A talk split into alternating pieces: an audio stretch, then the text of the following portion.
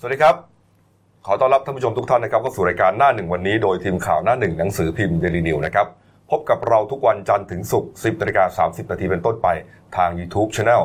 Daily News Live ขีด GS ตามที่ขึ้นหน้าจอนะครับ เข้ามาแล้วกด Subscribe ติดตามกันหน่อยครับ วันนี้ศุกร์สุดสัปดาห์ครับศุกร์ที่ 7 มิถุนายน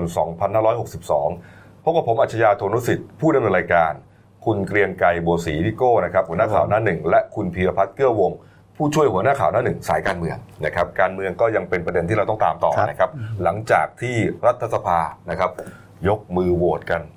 500 500 เสียงนะคุณพิวัตรใช่ให้ลุงตู่นะครับพลเอกประยุทธ์จันทร์โอชาเป็นนายกรัฐมนตรีนะครับ ชนะคุณธนาธรจึงรุ่งเรืองกิจนะครับหัวหน้าพรรคอนาคตใหม่ไป 500 เสียงต่อ 244 เสียงนะครับก็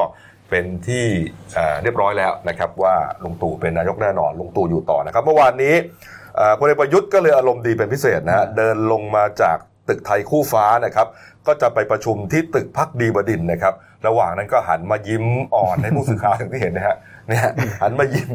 ยิ้มแล้วก็ยกมือไหว้เลยนะแล้วก็พูดขอบคุณนะครับทุกคนนี่อืมนี่ฮะตามสไตล์ลุงตู่เขานะ ดูเหมือนอารมณ์ดีขึ้นนะคุณพีก็อารมณ์ดีอะครับ เบื้องต้นก็ได้ลาบยศสรรเสริญมาแล้วเนาะแต่ก็ เออแต่ก็เออแต่ก็หลังจากนี้คือเออพูดง่ายๆว่าเขาก็จะต้องเจอปัญหาอีกหลายเรื่องในฐานะรัฐบาลอืมเสียงปริมแล้วก็ในฐานะรัฐบาลที่เป็นรัฐบาลผสมเยอะนะครับอืมแต่เบื้องต้นก็คือพลเอกประยุทธ์เนี่ยบอกก่อนว่า พร้อมยืนยันว่าทุกอย่างยังเหมือนเดิมอืมคือก็ อย่างที่ว่าทำงานที่ต้องสารต่อต่อไปก็คือทำเรื่องยุทธศาสตร์ชาติเรื่องอะไรพวกเนี้ยเออไม่เคยยิ้มอย่างนี้นะลุงตู่นะเขาเขาจริงๆก็เป็นคนยิ้มเห็นฟันได้นะแต่ว่าคือต้องเป็นจังหวะที่เขาอารมณ์ดีมากๆอะอ๋อนี่คืออารมณ์ปานกลาง แล้วก็คืออืมจากนั้นก็พลเอกประยุทธ์นะครับ ก็มอบหมายให้พลโทวีรชนสุคนทปฏิภาคนะครับรองโฆษกประจำสำนักนายกออกมาแถลงว่าอ่า พลเอกประยุทธ์เนี่ยรับทราบผลการเลือกนายกรัฐมนตรีของสมาชิกรัฐสภาแล้ว ขอบคุณประธานสภาผู้แทนราษฎรประธานวุฒิสภา และสมาชิกของของสภา ที่ทำให้การประชุมเป็นไปได้อย่างเรียบร้อยอืมอ่านายกย้ำว่าคะแนนเสียงที่มากกว่านั้นได้มาจากสสก่อน แล้วจึงรวมกับเสียงของสวเป็น 500 คะแนน ซึ่งเป็นไปตามกติกาพ ร้อมยืนยันจะปฏิบัติหน้าที่ดีสุดเพื่อสถาบันชาติ ศาสนา พระมหากษัตริย์และประชาชนนะครับ ในส่วนบิ๊กตู่เนี่ยเขาก็อารมณ์ดีนะฮะแต่ว่าบิ๊กป้อมครับพลเอกประวิตยวงษ์สุวรรณนะครับรองนายกรัฐมนตรีและรัฐมนตรีกลาโหม นักข่าวก็ไปถามนะครับถึงการประชุมสภาที่มีการพูดเอ่อมีการพูดพาดพิงพลเอกประยุทธ์นะครับแล้วก็เอ่อถือเป็นเรื่องการเมืองเนี่ยฮะและโดยเฉพาะประเด็นที่คุณธนาธรเนี่ยไปพูดบอกว่าตัวเองเนี่ยถูกปล้นชัยชนะอ่าแล้วก็เปรียบเทียบทำนองว่าเหมือนกับสภา500อะเหมือนกับสภาโจร500อะอ๋อเออบิ๊กป้อมหัวเสียเลยนะเออเขาก็บอกว่าคุณคิดไปเองได้500เสียงพอดีเนี่ยปล้นคุณคิดไปเองนะ มันได้500เสียงพอดีเนี่ยแล้วปล้นบ้าอะไรพูดอย่างเนี้ยเออมันจะมันจะเหมาะเจาะเหมาะเหม่งอะไรขนาดนั้นนะก็แล้วเอออ่าในส่วนของที่คุณพลตำรวจเอกเสรีพิสุทธิ์เตมียเวทนะครับอืมก็พาดพิงพลเอกประวิตรเรื่องนาฬิกาหรูท่านก็ปฏิเสธแสดงความเห็นนะครับ แล้วบอกเพียงสั้นๆว่ามันจบไปแล้วฉันยืมเขามา อืมอะไรประมาณเนี้ยทีนี้อ่า ขั้นตอนหลังจากนี้หลังจากที่เราได้ตัวนายกแล้วเนี่ยครับก็จะมีไทม์ไลน์ในการตั้งคณะรัฐมนตรีฟอร์มทีมนะครับแล้วก็เอ่อเข้าไปแถลงนโยบายครับต่อรัฐสภาและนะแล้วก็เข้าเฝ้าต่างๆเนี่ยออันดับไทม์ไลน์มันเป็นยังไง อันดับแรกก็คือ จากนี้ก็จะต้องมีการฟอร์มพอได้นายกนะครับ พอมีการโปรดเกล้าปุ๊บก็จะต้องมีการฟอร์มทีมตั้งคอรมอขึ้นมาก่อนครับฟอร์มทีมตั้งคอรมอซึ่งตามไทม์ไลน์ที่ทางพรรคพลังประชารัฐวางไว้ก็คือเขาอยากให้ได้คอรมอแบบคุยกันเรียบร้อยก่อนวันที่ 13 มิถุนายนนะครับ เพื่อว่าจะได้มีคอรมอใหม่ก่อนวันที่ 22 มิถุนาซึ่งจะเป็นวันที่ไทยเป็นเจ้าภาพประชุมสุดยอดอาเซียนนะครับอืมก็หลังจากเนี้ยอ่า ทางประธานสภาก็จะต้องแล้วก็ในหลังจากได้คอรมอปุ๊บทางคอรมอเนี่ย ซึ่งมันจะเป็นรัฐบาลผสมนะครับ ก็จะต้องมาคุยกันครับ ว่านโยบายอะไรบ้างของแต่ละพักที่ต้องการนำเสนอเข้ามาเป็นนโยบายรัฐบาลอืมแล้วก็เขียนสรุปมาเป็นนโยบายนนโยบายการดำเนินงานของรัฐบาลครับ จากนั้นก็นโยบายรัฐบาลเนี่ยก็ต้องมีการนำไปแถลงต่อสภาผู้แทนราษฎรนะครับอืมอืมถึงจะทำงานได้ใช่ไหม ต้องแถลงนโยบายด้วยอืมแต่แต่ว่าจริง ๆ คือสภาพของคอรมอเนี่ยจะสมบูรณ์แบบต่อเมื่อมีการโปรดเกล้าลงมาทั้งคอรมอนะครับ แล้วก็มีการถวายสัตย์ปฏิญาณเข้ารับตำแหน่งแล้ว ครับ เมื่อนั้นถือว่าคอรมอมีอำนาจแล้ว อืมอ่านะฮะก็คือพูดง่ายๆว่าพออ่าบทเดี๋ยวนะพอบทบทบทเกล้าลงมาปุ๊บ ใช่ปะมันจะมีคอรมอมีอำนาจปุ๊บสิ่งที่ตามมาที่เราต้องสนใจกันมาก ๆ เลยก็คือ เป็นสิ่งที่ก็คือการที่คอสชนะครับจะต้องหมดวาระไปโดยปริยาย ครับ เท่ากับว่าอำนาจม 44 จะไม่มีอีกแล้วก็คือหมดลังจากที่วาระตามกฎหมายที่ระบุไว้อ่าใช่พอมีครมใหม่ก็ไม่มีคอสชแล้ว แล้วก็อ่าไม่มีม 44 แล้วเพราะว่าตามกฎหมายก็คือม 44 ผู้ใช้อำนาจคือหัวหน้าคอสชเท่านั้นอืมเพราะฉะนั้นหัวหน้าคอสชก็คือหมดหมดอำนาจเหมือนกัน และไอ้คำประประกาศคำสั่งต่างๆ ของหัวหน้าคอสชอะก็ตอนนี้อยู่ในกระบวนการรวบรวมกันอยู่ครับ เนื่องจากว่าออมันจะมีบางส่วนนะที่ จะต้องเอาไปเขียนใหม่เป็นกฎหมายอืมที่ใช้ลุย อย่างสมมุติว่าเรื่องคำสั่งเกี่ยวกับเรื่องการแก้ปัญหาประมงอ่าอืมหรือแก้ปัญหาการบินอะไรประมาณเนี้ยก็อาจจะต้องมีการนำไปใช้ต่อแต่อะไรที่มันใช้ไปแล้ว แล้วก็ต้องการยกเลิกก็คือยกเลิกไปเลย อย่างเช่นคำสั่งครมแบบคำสั่งคอสชที่มีการฟรีอ่าฟรีด ผู้บริหารท้องถิ่นไว้อะไรประมาณเนี้ยอืมอืมแล้วที่แล้วอ่าพอเลือกตั้งระดับชาติเสร็จนะครับ แล้วก็มีการแถลงนโยบายครับพอมีการแถลงนโยบายปุ๊บครมก็จะทำงานได้เลยพคอรับทำงานพอทำงานปุ๊บก็จะมีวาระที่สำคัญต่อมาคือการประชุม พรบงบประมาณรายจ่ายประจำปี 2563 อย่างนี้คุณพิพัฒน์ก่อนจะไปถึงตรงนั้น เหมือนว่าจะง่ายนะฮะเหมือนว่าไทม์ไลน์ที่คุณพิพัฒน์บอกเนี่ยเหมือนจะง่ายอะมีการฟอร์มทีมตั้งรัฐบาลเสร็จแล้วก็ไปแถลงนโยบายอะไรก็ว่ากันไป แต่มันไม่ง่ายอย่างนั้นครับ หลังจากที่เมื่อวานนี้นะเหมือนกับคุยกันแล้วว่าดีลจบแล้วนะครับหมายถึงว่าดีลในการแบ่งสรรปันส่วนเก้าอี้คณะรัฐมนตรีต่างๆนะตอนนั้นที่เราบอกว่าอ่าพลังประชารัฐเนี่ยยอม ก็คือต้องยอมนะฮะเพื่อที่จะประชาธิปัตย์กับภูมิใจไทยเข้ามาร่วมอ่ายกเก้าอี้ให้นะฮะเกษตรเกษตรกับพาณิชย์ก็ให้ประชาธิปัตย์อ่าคมนาคมก็ให้ไปทางภูมิใจไทยคมนาคมสาธารณสุขสาธารณสุขใช่ไหมให้ภูมิใจไทยทั้งทั้งที่กระทรวงหลักๆ เนี่ยพลังประชารัฐเขาอยากได้ใช่นะฮะเพราะว่าถือว่าเป็นพรรคแกนนำก็เหมือนจะจบไปแล้วเอ้ยอันแต่นั้นปรากฏคือดีลดีลก่อนโหวตนายก ถูกต้องฮะอ๋อดีลก่อนโหวตนายกแต่อ่าปรากฏว่าเมื่อวานนี้อ่านี่กระเซ็นกระสายมาตลอดครับอ่าบรรดาอ่า ทีมแกนนำของพลังประชารัฐไม่ว่าจะเป็นคุณพุทธิพงศ์ปุณกันนะฮะคุณอนุอนุชานาคาสายนะครับ คุณศิระเจนจาคะสสกทมเนี่ยฮะต่างพูดเป็นเสียงเดียวกันว่าเอ่อมันอาจจะต้องคุยกันใหม่นะอ๋อก็จริงยุ่งแล้วๆจะเล่าเรื่องนี้ก่อนอ่าว่าเออมีรายงานข่าวตั้งแต่ก่อนมีการโหวตเลือกนายกนะครับครับบอกว่า พลังประชารัฐเนี่ยไม่พอใจเลย ที่ประชาธิปัตย์กับภูมิใจไทยเนี่ยตบซับเอากระทรวงใหญ่ ๆ ไปทั้งนั้นเลยเออเพราะว่าเขาต้องการเอากระทรวงคมนาคม กระทรวงเกษตร แล้วก็ครับกระทรวงพาณิชย์เนี่ยมาทำผลงานเพราะถ้าไม่มีกระทรวงพวกนี้อยู่รัฐบาลก็จะไม่มีงานออกรัฐไอ้ยพักพักจัดตั้งรัฐบาลพรรคพลังประชารัฐเนี่ยก็จะไม่พรมีรคงาแกนนออกนำก็จะงานง่อยๆไปอ่าแล้วก็กลายเป็นว่าเขาบอกว่าพักพอเลือกตั้งครั้งหน้าพักจะตายเออแต่ทีนี้มันก็มีก่อนที่จะมีการอ่า โหวตเลือกนายกก็มีการมีรายงานข่าวว่ามีคนไปดิวใหม่อืมเป็นผู้ใหญ่ที่ไม่ใช่แกนไม่ใช่กลุ่มสสอืมซึ่งไม่แน่ใจว่าจะเป็นผู้ใหญ่ท่านไหนนะครับครับครับไปดิวใหม่บอกว่าอ้าวยังไงเรายืนยันก่อนนะ เรายืนยันเรายืนยันว่าเราจะให้สิ่งที่คุณขอมาพักร่วมอืม พักร่วมอยากได้พลังพักร่วมอยากได้คมนาคมมาไป อยากได้พาณิชย์เอาไป แล้วทีนี้ในพลังประชารัฐจะไปคุยกันเองครับ ก็คือพูดง่าย ๆ ว่ายอมทุกอย่างยอมไปก่อนให้มันโหวตนายกให้เสร็จก่อนเออแต่ทีนี้พอโหวตนายกเสร็จปุ๊บแต่แต่ทีนี้พอโหวตนายกเสร็จปุ๊บก็มีข่าวว่าอ้าวไม่ยอมแล้วจะดึงกลับมาเขาหาทางออกไงเนี่ยรู้ไหมก็อ่าเขาหาทางออกว่าเขาจะต้องส่งรายชื่อเนี้ยให้ท่านนายกดู แล้วสุดท้ายลุงตู่เนี่ยจะเป็นคนตัดสินใจทั้งหมดอ่าเออแล้วก็เหมือนกับว่า เอ่อเป็นการชี้ช่องอะว่าสุดท้ายแล้วเนี่ยเดี๋ยวลุงตู่จะต้องเปลี่ยนแน่นอน ก็จริง ๆ คือถามว่าลุงตู่เปลี่ยนไหมคือก่อนหน้านี้ก็เป็นเรื่องที่สร้างความไม่พอใจให้พรรคร่วมรัฐบาลมาแล้วนะครับอืมถ้าใครจำได้สักประมาณ 2 อาทิตย์ที่แล้วครับ พลเอกประยุทธ์เนี่ยเคยพูดเองเลย บอกว่าเรื่องใครจะอยู่กระทรวงไหนเนี่ยท่านจะรับมาดูเองอ่าอืมทำให้นั่นเป็นก่อนเลือกประธานสภาด้วยนะทำให้ครับแบบตอนนั้นโอ้โหพรรคร่วมนี่ไม่พออื้อใจอึงกันมากเลยเออบอกว่ามันเป็นการล้วงลูกหรือเปล่าว่าไม่ใช่มารยาททางการเมืองนะเออคุณคือพลังประชารัฐคุณจะมาล้วงโควต้าพรรคเราได้ไงเออแต่สุดท้ายก็เคลียร์กันจบไปก่อน ตอนนั้นก็คือคือพูดง่ายๆขายขายผ้าเอาหน้ารอดไปก่อนเนี่ยเออนะให้มันเลือกนายกให้เสร็จก่อน แล้วตอนนี้ค่อยมาเผยไตกันมันมีว่าเราจะเอาคืนให้หมดอ่าอ่ามันมีคนในแกนนำของพลังพลังประชารัฐเนี่ยเขาก็ยก ยกเคสยกกรณีของที่พลังประชารัฐเนี่ยฮะแกนนำพรรคร่วมเนี่ยยกเก้าอี้ประธานสภาผู้แทนราษฎร อ่า ซึ่งเป็นเก้าอี้ที่จะต้องเป็นของพรรคขนาดใหญ่ที่สุดเลยนะที่เป็นแกนนำเนี่ยยกไปให้ประชาธิปัตย์กลายเป็นคุณชวนมาเป็นแทน แล้วมันเกิดผลอะไรครับ เกิดผลในวันประชุมสภาที่ผ่านมาเนี่ยไม่ว่าอาจจะเลือกนายกอะไรก็ตามเนี่ยเอ่อ พลเอกประยุทธ์เนี่ยโดนถล่มเละอืมเออเพราะว่าไม่ได้มีคนของตัวเองเป็นประธานไงใช่ไม่มีอืมมีการเป็นเหมือนบทเรียนหนึ่งเลยที่ที่ทำให้เขารู้ว่าขนาดนี้ตำแหน่งก็ไม่ได้เป็นรัฐมนตรีนะแต่ว่าตำแหน่งสำคัญเนี่ยยังไงต้องอยู่กับพักขนาดใหญ่ก็คือพลังประชารัฐอืม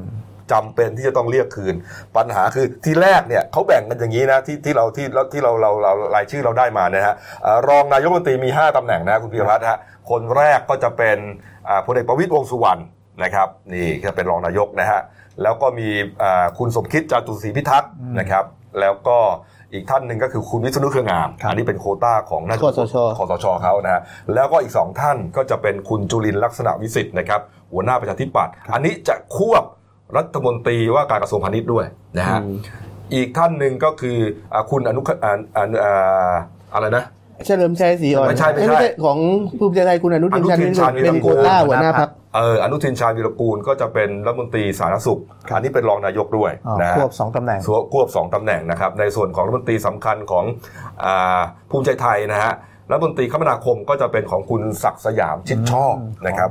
ส่วนรัฐมนตรีเกษตรนะครับ ของประชาธิปัตย์เขานะฮะก็จะเป็นคุณเฉลิมชัยศรีอ่อน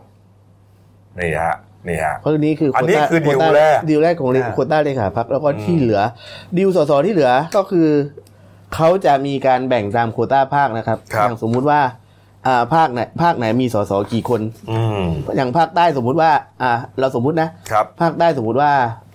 อ่าประชาธิปัตย์มีสสสิบสี่คนครับ เขาก็จะได้เก้าอี้หนึ่งเก้าอี้ต่ออมเจ็ดต่อสสเขตเจ็ดเจ็ดคนประมาณเนี้ยก็ครับได้ภาคได้น่าจะได้ประมาณสองเก้าอี้แต่ทีเนี้ยเรื่องดิวเรื่องดิวมันขึ้นอยู่กับจำนวนสสในกลุ่มมันต้องไปดูอีกทีนึงว่าตกลงเขาจะเอาสูตรไหนอืมนะแต่สุดท้ายแล้วเนี่ยเหมือนกับว่าเมื่อวานนั้นจบลงที่ว่าน่าจะมีการ รื้อโควต้ากันใหม่ น่าจะคือข่าวจะออกประมาณสองสามวันแล้วนะครับนี่จฮะริง ๆ คือข่าวออกตั้งแต่หลังข่าวออกในคืนเดียวกันเลยกับนี่ที่ไงมีการโหวตนายกเออจำได้เลยว่าพอพลเอกประยุทธ์คะแนนถึง 376ปุ๊บอ่ามีข่าวส่งมาเลยว่าเตรียมจะดิวใหม่ ก็เลยกลายเป็นว่าอ้าวตอนนี้คือพรรคร่วมรัฐบาลถูกต้มป่ะถึงขั้นถูกต้มไหมก็ไม่แน่ใจเหมือนกันเออรอสักสองสามวันก็เห็นแล้วเออพรรคร่วมรัฐบาลก็คือภูมิใจไทยกับประชาธิปัตย์เนี่ยก็ยังเหมือนกับอ่าใจดีสู้เสืออยู่นะอืมยังคิดอยู่ว่าแบบคงไม่มีอะไรมากนี่ไงคุณจุลินทร์ลักษณะวิสิทธิ์นะครับหัวหน้าพรรคประชาธิปัตย์ก็ให้สัมภาษณ์กรณีที่มีข่าวว่าจะถูกดึงโควต้ารัฐมนตรีไปจัดใหม่เนี่ยฮะอ่าเขาก็ยืนยันว่าคุยกันไปแล้วนะอ่าเจรตาได้ข้อยุติไปแล้ว เชื่อว่าทุกอย่างจะเป็นไปตามที่ตกลงกันไว้ก่อนหน้านี้อ๋อนักข่าวเขาพยายามถามว่าอ้าวแล้วถ้าไม่ได้เป็นตามที่ตกลงกันไว้ทำไง จะทำยังไงฮะในส่วนประชาธิปัตย์ทำไง คุณจุลินทร์บอกว่าผมไม่อยากพูดไปก่อน เพราะคิดว่าเป็นไปตามที่เจรจากันไว้ พูดคุยกันนานพอสมควรกระทั่งทุกอย่างลงตัวทั้งหมดคือ แกก็ไม่อยากจะคิดไปก่อนนะนั่นหมายความว่าถ้าเกิดเหตุการณ์อย่างนั้นจริง ๆ มันจะมีมันจะต้องมีความเคลื่อนไหวแน่นอนหรือว่าก็พูดก็ประชาธิปัตย์เขาจะยอมไหมเนี่ยไม่ยอมหรอกดึงพรรคดึงนี้เกษตรขึ้นไปอะพรรคนี้คือพรรคที่แล้วไม่ยอมมันจะถึงถึงขั้นไหน ก็คิดว่าเขาน่าจะเล่นเกมในสภาใช่ในการที่จะก็คือยอมเล่นงานก็คือเบื้องต้นจะยอมรับตำแหน่งตำแหน่งเก้าอี้เอ่อนายกเอ่อตำแหน่งรัฐมนตรีที่คือส่งมาให้ก่อน แต่ว่าในสภานี้วุ่นวายแน่ก็ไม่รู้ว่ายอมรับไม่ยอมรับนะครับ แต่ว่าเออเรื่องไม่อยากได้เก้าอี้แต่โดนยัดเยียดเนี่ยคุณ ผมจำได้ประเด็นผมจำได้เรื่องหนึงแบบ เป็นเรื่องที่ฮามากคือสมัยตอนรัฐบาลทักษิณหนึ่งครับ คุณอุไรวันเทียนทองกับเมียปาเนาะอืมก็ตอนนั้นคือออปาเนาะเนี่ยแกก็หวังว่าเจ๊อู่เนี่ยน่าจะได้กระทรวงใหญ่หน่อย ในฐานะเป็นโควต้าขุมวังน้ำเย็นเนาะอืมปรากฏว่าทักษิณเนี่ยโยนกระทรวงวัฒนธรรมมาให้ปาเนาะแกด่าออกออกอากาศเลยนะกระทรวงโลเปรต กระทรวงอะไรนะกระทรวงโลเปรตแปลว่าอะไร โลเปรตอะโลโลเปรตโลสุดสุดท้ายอะไม่ใช่โลเปรตอะเขาใช่เปรตปะเออเออโลเปรตอะคือที่โลเลยอะเหรออ๋อไม่เข้าใจจริงเหรอเขาว่ากระทรวงโลเปรตเนี่ยไม่เอางี้ดีกว่า กระทรวงบวยบวยๆอะกระทรเอวงอคือเขาใช้คำว่ากระทรวงโลเปรตเลยผมนะสงสัยนะว่าทำไมอะทำไมถึงจะต้องมาแย่งแล้วตำแหน่งเก้าอี้เกษตรการเงี้ยคมนาคม เพราะว่าเอาง่ายๆเลยพาณิชย์ จริง ๆ คุณง่าย ๆ มาก ๆ เลยอืมกระทรวงเกษตรเป็นกระทรวงที่ทำเรื่องราคาสินค้าเกษตร แล้วก็ปัญหาคือแต่ละพักมันมีนโยบายรับประกันราคาสินค้าหมดครับ มันก็อยากโชว์ของมันดิแล้วก็อีกเออพะคมนาคมก็กระคมนาคมก็มีเรื่องการก่อสร้างเยอะอย่างใน EEC ก็ค่อนข้างเยอะเหมือนกันนะเกี่ยวกับเรื่องงบประมาณไหมงบประมาณเยอะ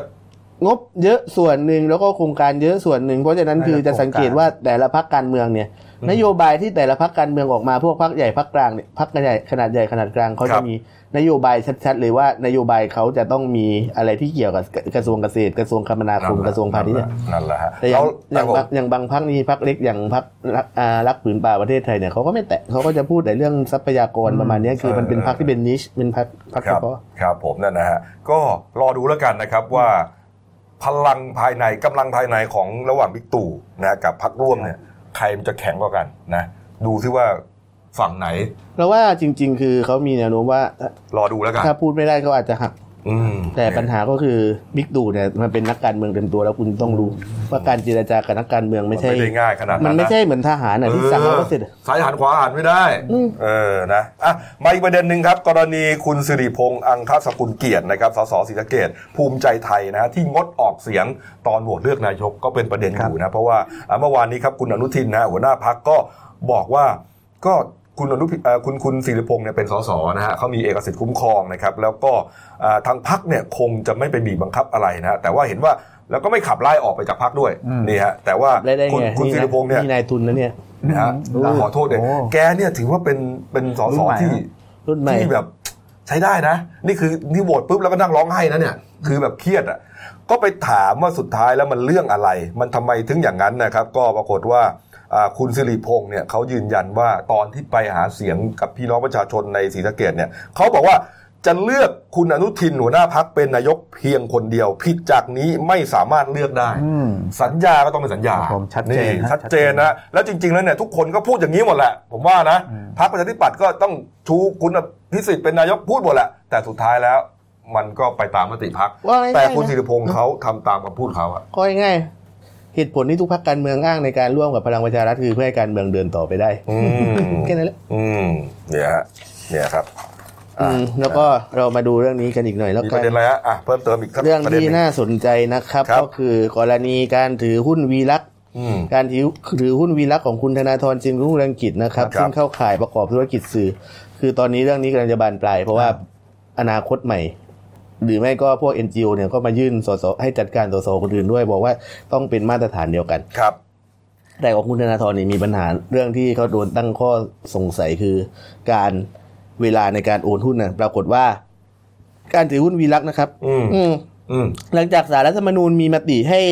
คุณธนาธรเนี่ยอืมชี้แจงข้อกล่าวหาภายใน 15 วันครับ หลังจากวันที่ 23 พฤษภาคม ปรากฏว่าล่าสุดมีรายงานว่าคุณธนาธรเนี่ยขอขยายระยะเวลายื่น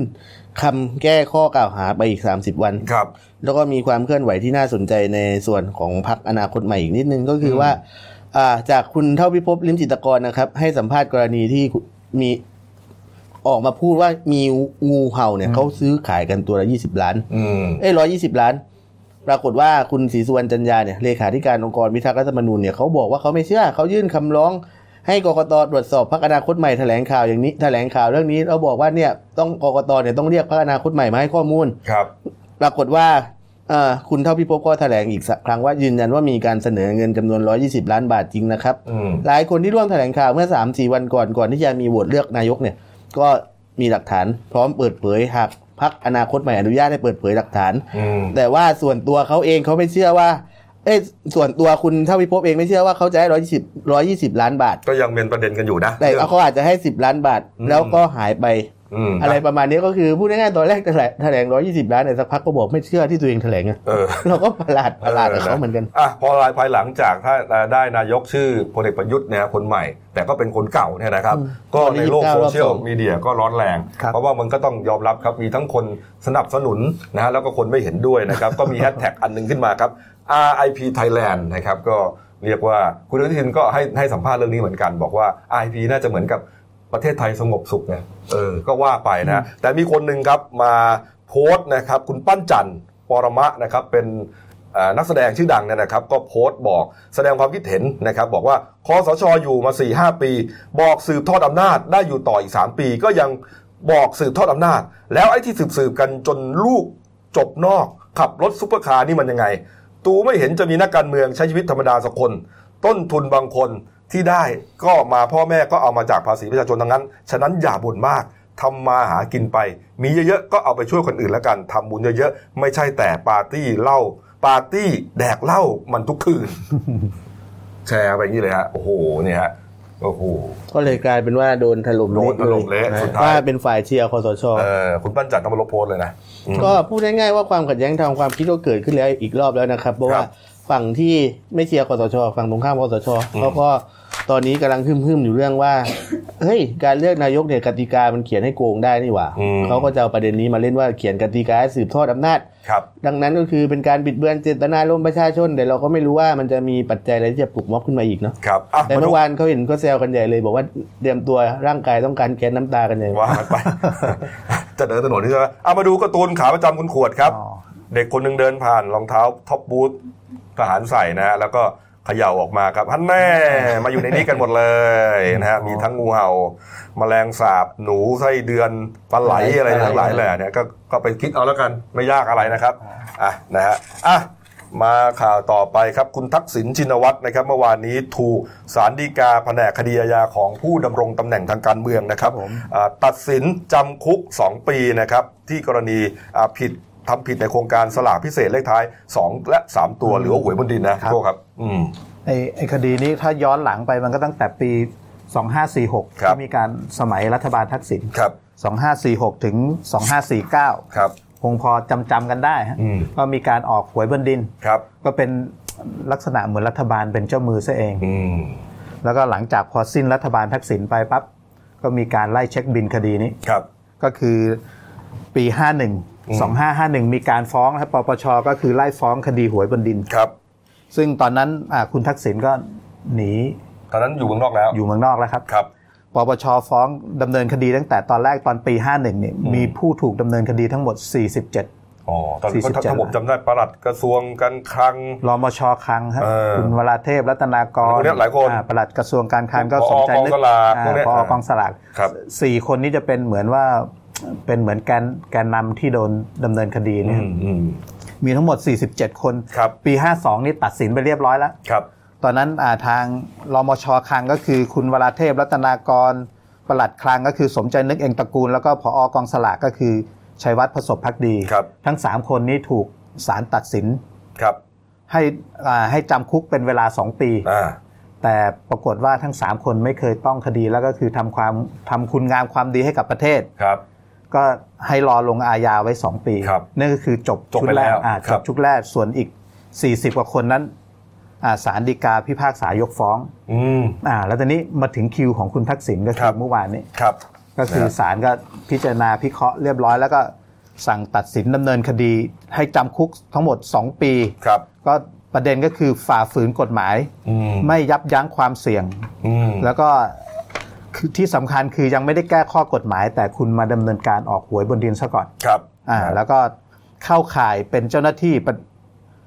เข้าข่ายเป็นเจ้าหน้าที่นะครับ ครับผมเนี่ยเขาบอกว่าผลประกอบการเนี่ยอ่าอ่าไอ้หวยเนี่ยหวยหวยบนดินที่ว่าเนี่ยบางงวดขาดทุนด้วยไงอ่าอ่าซึ่งซึ่งจริง ๆ แล้วเนี่ยสลากกินแบ่งรัฐบาลเนี่ยมันจะขาดทุนไม่ได้ แต่นี่มันเข้าขายสลากกินรวบผมนะฮะอ่าอืมที่ที่ขาดทุนน่ะมีทั้งหมดเจ็ดงวดฮะครับค่าเสียหายประมาณอืมหนึ่งพันหกร้อยล้านครับอันี้ผมประมาณฮะหนึ่งพันหกร้อยล้านฮะครับที่ขาดทุนเจ็ดงวดฮะอืมตอนแรกเราก็นึกว่าไอ้หวยบนดินนี่จะมี โหรายได้กลับเข้ามาเป็นมันกอบมันเป็นมันกำมันไม่ใช่ฮะเพมันราะไม่ว่าใช่ฮะมันมันสามารถเขียนเลขได้ ถ้าถ้าวันหนึ่งคนงวดนั้นคนเขียนศูนย์ศูนย์เยอะมากเลยแล้วมันออกศูนย์ศูนย์มันก็ขาดทุนได้ไงมีเจ็ดงวดที่ขาดทุนประมาณพันหกร้อยล้านครับผมแล้วก็นอกนอกจากนี้ประเด็นใหญ่มันก็อยู่ที่ตรงว่าเรื่องวัตถุวัตถุประสงค์การนำเงินไปใช้ครับแล้วก็เรื่องอาการเขียนรายละเอียดเกี่ยวกับงบงบประมาณทั้งหมดของของกองสลากเนี่ยครับสำนักงานสลากเกี่ยวกับอืมเรื่องหวยบนดินครับ คือผลปรากฏว่าไม่ได้ผ่านการตรวจของสำนักงานตรวจเงินแผ่นเอดินออันนี้ลำผิดมีประมาณยอดประมาณ1นึ่งแสนล้าน1นึ่งแสนล้านบาทไม่รู้ว่าไม่ได้เข้าไม่ได้เข้าในระบบของของสำนักงานตรวจเงินแผ่อ่านดินว่าเอ๊ะคุณเอาไปใช้อะไรกันยังไงบ้างอะไรเนี่ยอืมประมาณ1นึ่งแสนล้านบาทครับนะนี่คือเป็นข้อที่ศาลเอามาพิจารณาสุดพิเคท้าราะยห์ก็เลยถูกจำคุกสั่งจำคุกครับ2ปีนะครับนี่ฮะ นี่ครับ อันนี้เป็นสำนวนที่2นะครับครับที่คุณทักษิณถูกจำคุกนะครับหลังจากก่อนหน้านี้ก็ถูกมาแล้วครั้งหนึ่งเนี่ยนะฮะสามปีก็คือกรณีของให้กู้ยืมเงินนะครับ Exim Bank ใช่ไหมอ๋อของปีนี้ฮะของปีนี้นะฮะปีนี้เป็นคดีที่สองนี่ครับไอ้เมื่อนี่ฮะเมื่อเมษาเป็นคดี Exim Bank ครับนั่นก็สั่งจำคุก 3 ปีอืมเนี่ยฮะเอาละครับอะมาอีกเรื่องปิดท้ายนะครับ โลกออนไลน์ได้เผยแพร่คลิปหนึ่งครับ อยู่ใน Facebook ชื่อว่าแอดกำพล สิงห์เจริญนะครับ ได้โพสต์คลิปผ่านกลุ่ม Facebook สีสันบ้านเพนะครับ แล้วก็ติดแฮชแท็กกลางนะฮะก็เป็นภาพเหตุการณ์ในโรงพยาบาลแห่งหนึ่งนะครับ แล้วก็เหมือนกับอยู่ในห้องที่กำลังจะทำแผลนะแล้วก็มีหนุ่มคนหนึงเนี่ยเหมือนกับโวยวายขึ้นมาว่าเอ่อรอพยาบาลทำแผลให้ไม่ทำสักทีนะครับ แล้วก็ด่าทอด้วยด้วยคำหยาบคาย แล้วก็เหมือนเข้าเข้าไปทำร้ายคนไข้อื่น ๆ ที่เขาต่อคิวก่อนหน้าด้วยนะครับ พยาบาลก็ไปห้ามปรามนะฮะ ก็ห้ามไม่ได้ไอ้หนุ่มคนนี้ก็โต้เถียงอย่างดังเลยสุดท้ายแล้วก็เนี่ยอย่างที่เห็นเนี่ยฮะมีการชกต่อยมันการมีการตบตบตบพยาบาลด้วยนะเอะรปภไปไหนนะเออไม่มีรปภเนี่ยนะเออนี่ฮะนี่ฮะเหมือนกับเหมือนกับรอทำแผลนานอะอ๋อรอไม่ได้ไงหงุดหงิดนะหงุดหงิดหงุดหงิดเจ็บ อืมนี่ฮะ นะครับแล้วก็พอมาเผยแพร่ในสังคมออนไลน์ก็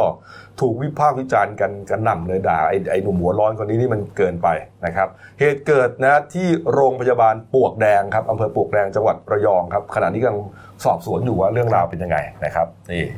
อันนี้โดนดำเนินคดีแน่นอนนะครับอะเดี๋ยวพักกู้เดียวนะครับ กลับมากรณีแม่ผูกคอลูกสองขวบแล้วก็ผูกคอตายตามน้องจะอ่าน้อยใจ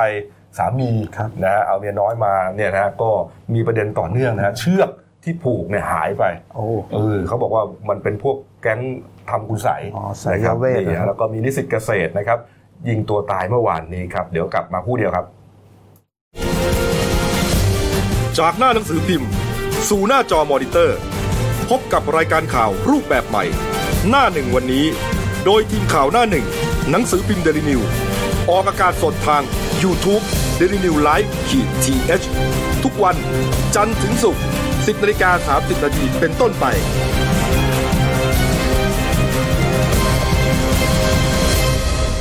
แล้วคุณจะได้รู้จักข่าวที่ลึกยิ่งขึ้น จากหน้าหนังสือพิมพ์ สู่หน้าจอมอนิเตอร์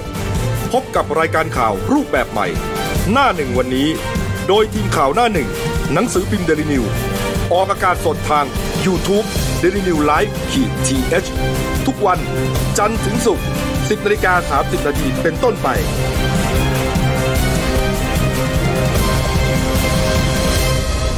แล้วคุณจะได้รู้จักข่าวที่ลึกยิ่งขึ้น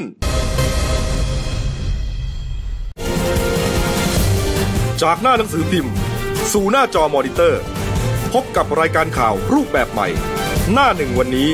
โดยทีมข่าวหน้าหนึ่งหนังสือพิมพ์เดลิวิวออกอากาศสดทาง YouTube d e l i n e w l i ฟ e ขีดทีเ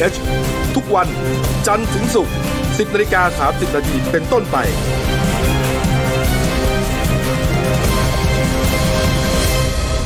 แล้วคุณจะได้รู้จักข่าวที่ลึกยิ่งขึ้น ครับผมกลับเข้าสู่ช่วง 2 ของรายการหน้าหนึ่งวันนี้ครับ บุคคลที่ทุกคนรอคอยครับ คุณเติ้ลวรทัศน์ของซัมโตผู้ยุ่งหน้าหน้าหนึ่งสวัสดีครับนี่ฮะคุณเติ้ลนี่ทุกคนรอคอยเลยใช่เพราะว่าคุณเล่าข่าวนี่ได้สนุกสนานดีมีแฟนคลับแฟมีนแฟนคลับคลับเยอะฮะจริงวะเนี่ย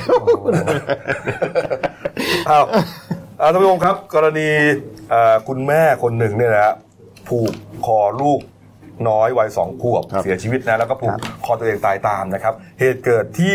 บ้านคลองเตยนะครับ หมู่ที่ 21ตำบลท่ากระดานอำเภอสนามชัยเขตจังหวัดฉะเชิงเซานะครับ สาเหตุก็เนื่องมาจากว่าเอ่อผู้หญิงคนนี้น้อยใจสามีนะฮะไปซื้อบ้าน ให้เมียน้อยอยู่รั้วติดกับบ้านตัวเองเลยอะแล้วมันจะทำใจกันได้ยังไง จิตใจทำคุณแม่นี่ก็เลยอุ้มลูกไปแล้วก็ไปผูกคอลูก ในบ้านหลังนั้นเลยบ้านเมียน้อยที่จะผัวจะซื้อให้เนี่ยให้มันรู้กันไปประมาณนี้นะก็เป็นเรื่องราวสลดมากนะครับ หลังจากเกิดเรื่องไปเมื่อวานก่อนเนี่ยนะฮะ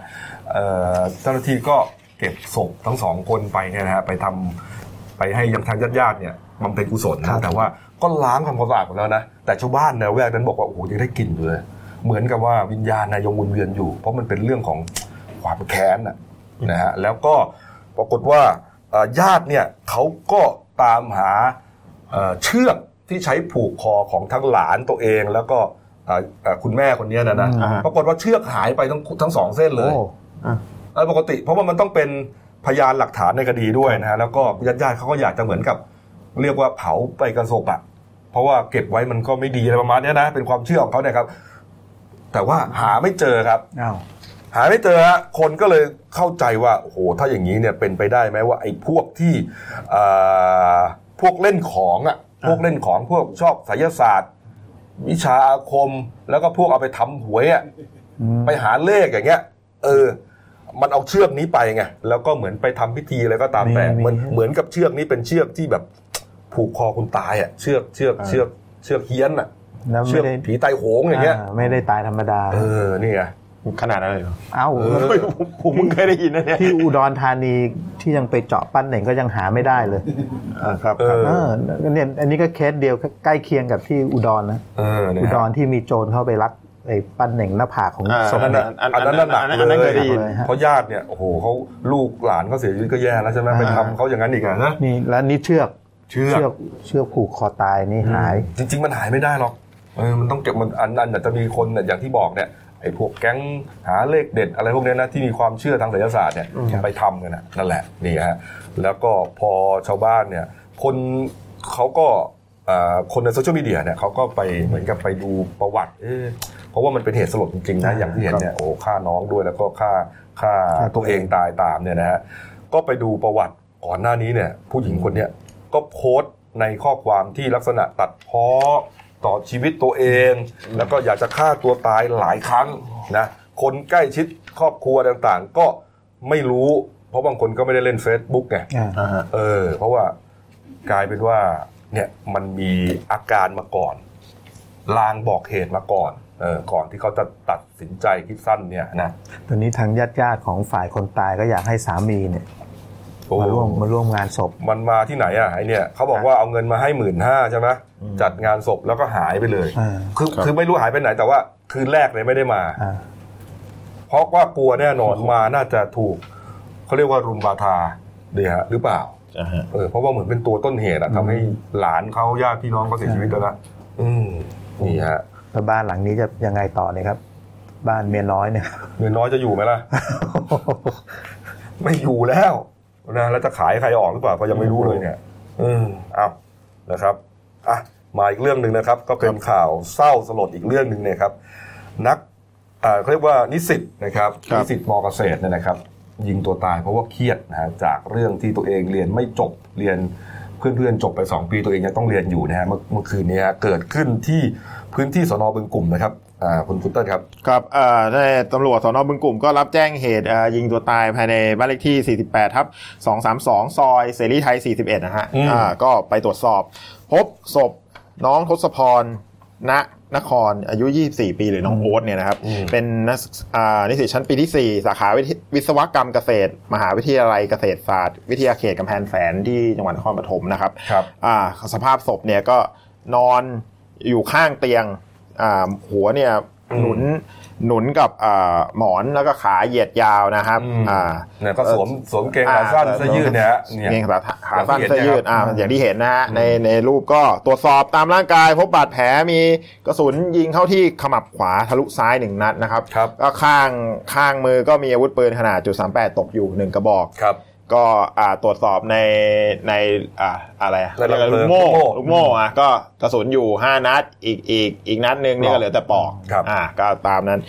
ก็สอบสวนทราบว่าเนี่ยอ่าปกติเนี่ยพ่อกับแม่ของน้องเขาเนี่ยจะอยู่ที่บ้านกันสองคนอืมแล้วส่วนน้องเนี่ยจะอยู่ที่หอพักครัที่บใกล้กับมหาวิทยาลัยครันานบๆเนี่ยจะกลับมาหาพ่อแม่สักที ครับ ก็วันเกิดเหตุขณะที่คุณพ่อคุณแม่กำลังนั่งกินข้าวอยู่ข้างล่างเนี่ยฮะ ก็อยู่ห้องโถงชั้นล่างก็ได้ยินเสียงปืนดังขึ้นหนึ่งนัดอืมก็วิ่งขึ้นมาดูก็พบว่า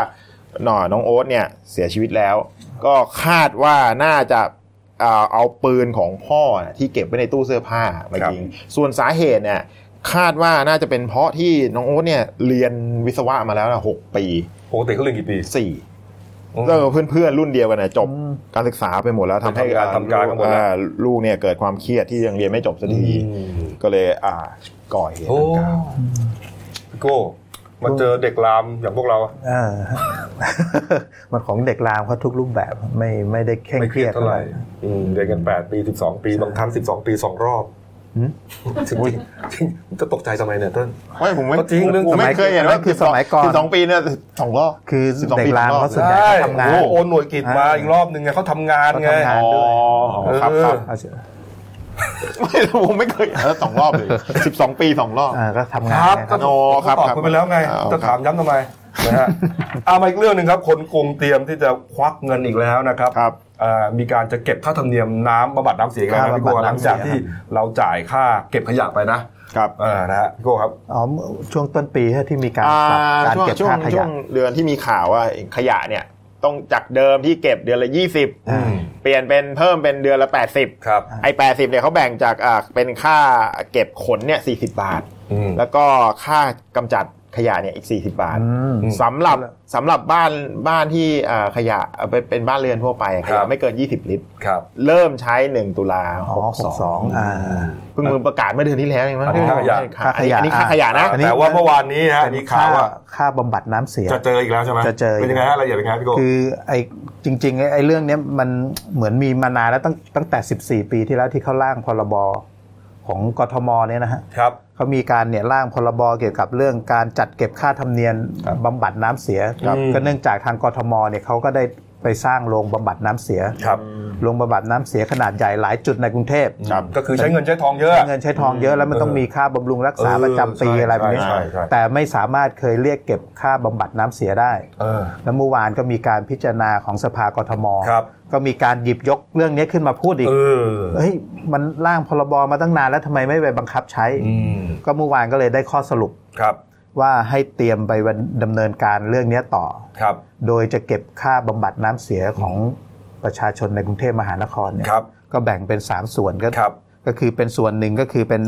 บ้านเรือนประชาชนทั่วไปเนี่ยจะเก็บในอัตราประมาณ 2 บาทต่อลูกบาทเมตรครับประมาณ2 2บาทนะครับ